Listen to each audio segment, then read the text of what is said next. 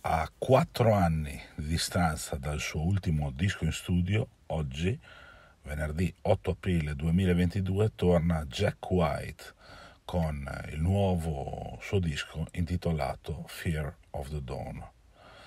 È um, un doppio album che però la seconda parte uscirà solo il 22 luglio, si chiama Entering Heaven Alive, però non è un doppio canonico come poteva essere per dire Melancholy degli Smashing Pumpkins o ancora Human Touch e Lucky Town di Bruce Springsteen pubblicati insieme, due dischi pubblicati insieme. Queste sono due opere che eh, una è stata pubblicata oggi e la prossima sarà pubblicata tra tre mesi.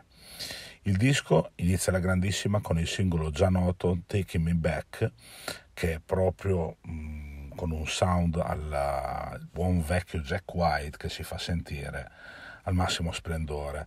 La title track, Fear of the Dawn, è legata molto alla prima traccia ed è molto interessante perché ci sono echi punk garage ed è ritmata e coinvolgente, così come sa fare Jack White quando appunto ci becca e spesso ci becca. The White Raven è un up tempo diretto e contagioso che sarebbe stato mh, mm, eh, molto bene anche nel primo disco di Jack. Un critico iniziale veramente perfetto per iniziare il disco. Hideo con QT ci sono atmosfere hip hop che ricordano alcune di quelle presenti nel precedente disco di Jack, l'ostico ma comunque ottimo Boarding House Rich. Eosofobia, che sarebbe la paura della luce del giorno, tema ricorrente eh, in tutto il disco ovviamente, è ritmata ed è piena di suoni strani, come ormai ci ha abituato Jack White, ed è di sicuro uno degli highlight di questo disco. Into the Twilight, ehm, tutta fatta con una chitarrona, eh, un riff possente che arriva dritto dritto alle alle orecchie dello scaltatore e ha pure un bridge psichedelico che proprio non ti aspetti. Se Dusk è solo una parentesi di qualche secondo, What's the Trick è una canzone assolutamente diretta, simile per certi versi ai migliori momenti di Lazzaretto. È veramente una canzone incredibile, secondo me, è un altro punto molto alto di questo Fear of the Dawn.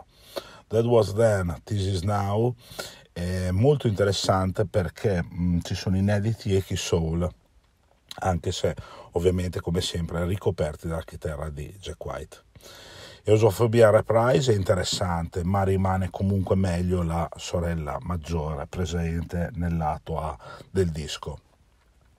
Morning, Noon and Night è quasi nascosta verso la fine dell'album, nonostante questo è uno dei brani più interessanti dell'intero lavoro con alcune delle sonorità migliori dell'intera opera. E Shady My Velvet è così sexy che non ci poteva essere probabilmente scelta migliore per concludere questo disco. Con questo Fear of the Dawn, Jack White segue la strada del precedente Burning House Rich, ammorbidendo però un po' certe sonorità ostiche di quel disco.